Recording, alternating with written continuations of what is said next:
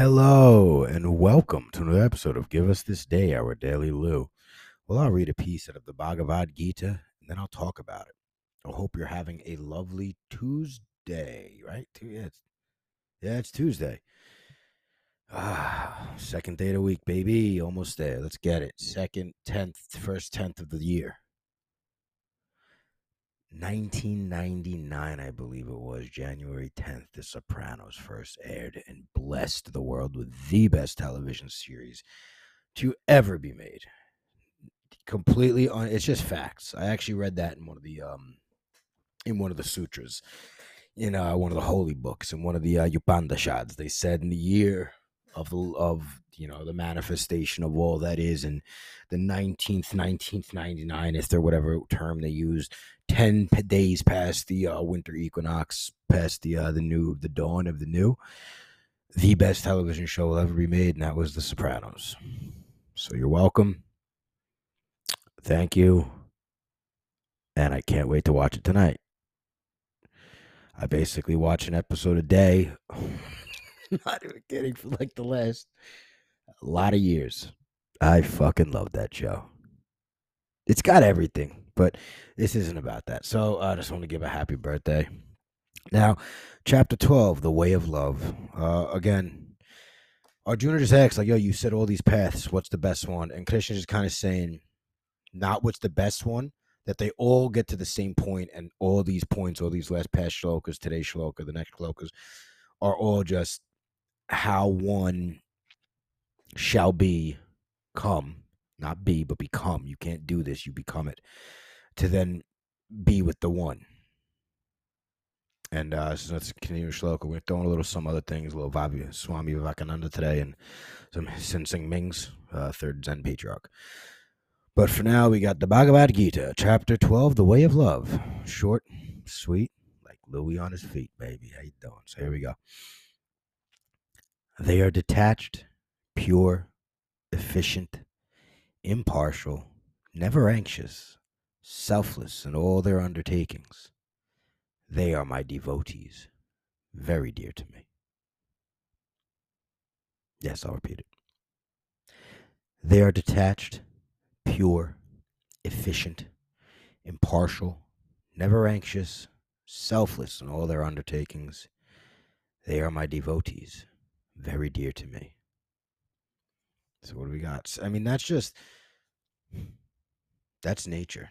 That's just nature taking its course. Like us humans are nature. We're just part of the evolution of it all. And we're just stuck thinking we're gods because we have ration and logic. So we're like, we're the best. Trees are just trees, but trees are they come from the seed.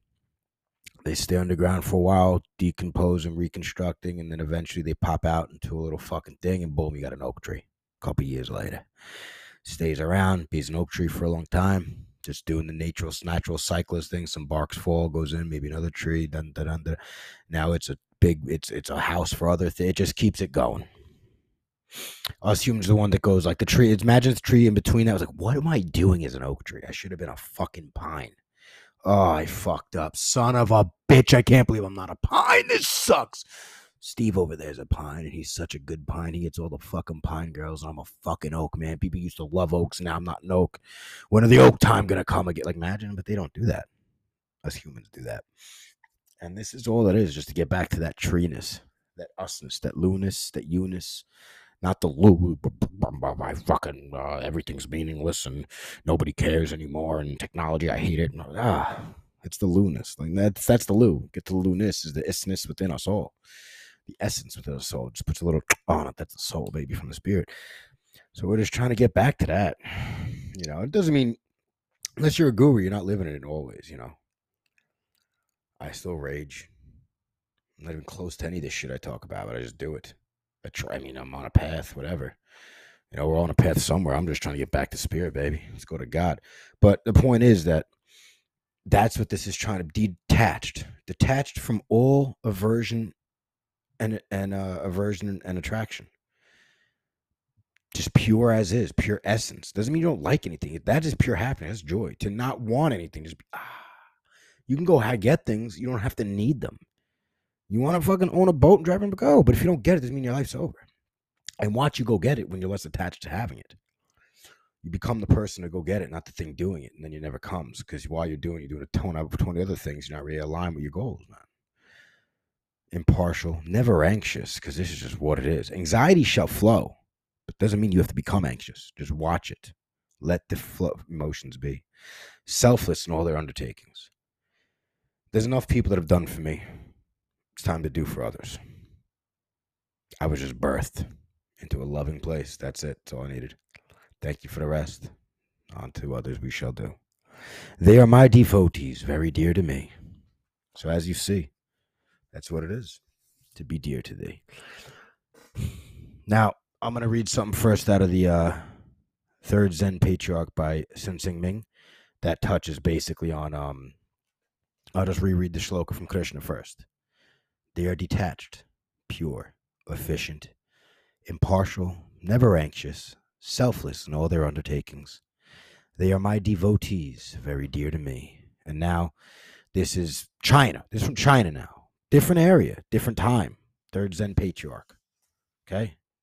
Son of a beast thing. I lost the page. It's only like three pages long, the whole fucking thing. So calm down. I'll be right there. I just got a couple. I got to hold this microphone. I got to open books. You know, I got two hands because I'm not sorry. I can't afford to stand and 20 people light me up to fucking yeah, or look up things for me. But here we are. So this is the third Zen patriarch. This is the first line. I'm only going to read the first shloka.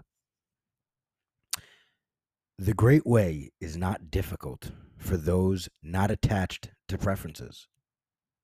When neither love nor hate arises, all is clear and undistinguished, undisguised. My apologies. Separate by the smallest amount, however, and you are as far from it as heaven is from earth. I'll repeat it again. The great way is not difficult for those not attached to preferences. When neither love nor hate arises, all is clear and undisguised. Separate by the smallest amount, however, and you are as far as it as you, and you are as far from it as heaven is from earth. That would be the truth, by the way. So, just like being attached, just like being attached, pure, efficient, and impartial, never anxious, selfless in all their undoings. Okay? I mean, you know, it's just a dialect of spirit. They're all saying the same thing. Now, what we're going to do here is a little Swami Vivekananda. And this has this has nothing to do with attachment. This just has something to do with having the strength to um take it on the chin. Not that cum shot, you sick fuck. To uh to take the uh like it's all our fault, like everything, you know. Stop being stop blaming the world. Not a God's fault, no one's fault. It's our fault. Because just when it's our fault, then I can control. If it was God's fault that um, let's say five four and I can't get over that, I'm fucked. My whole life gonna be miserable about that. To what? Be born and pray to God that I'm what a six foot five basketball player. What if the next time we do this cycle, if you're six foot four, you got to work for the machines because you're tall enough to reach things. That'd suck. And short guys got away with it. Like they're like, ah, you're useless to us. They thought that's like let us run a wild, and the and and the short people run the world because the the machines mistaken us for nothing. And here we are, the resistance of humans. Who knows, man? But this is what Swami Vivekananda is talking about over here. We human beings are very slow to recognize our weakness our own faults, so long as we lay the blame upon somebody else. Men and women in general lay all the blame of life on their fellow men or women, or, or failing that on God. Or they conjure up a ghost and they say it is fate. Where is fate? And who is fate? We reap what we sow. We are the makers of our own fate. None else has the blame, none has the praise. God nor anyone in the world Blame neither man nor God or anyone in the world. When you find yourself suffering, blame yourselves and try to do better. This misery that I am suffering is of my own doing, and that very thing proves that it will have to be undone by me alone. That which I created, I can demolish. That which is created by someone else, I shall never be able to destroy and all the strength and succor you want is within yourselves. Do you understand that power? That which I created, I can demolish. That which is created by someone else, I can never be able to destroy. That's why we can control ourselves when we take the blame. He didn't get you angry. I got me angry. That person just showed me where the anger is and within myself and how I can work on it. Thank you for getting me angry, Mo. Now I can work on it. That's how we do it, baby. So I'm gonna drop you with the Gita one more again. I'm gonna get out of here. I have absolutely nothing to do. They are detached, pure, efficient, impartial, never anxious, selfless in all their undertakings. They are my devotees, very dear to me. And as always, thank you for tuning WLOU, the smooth sounds of the Bhagavad Gita.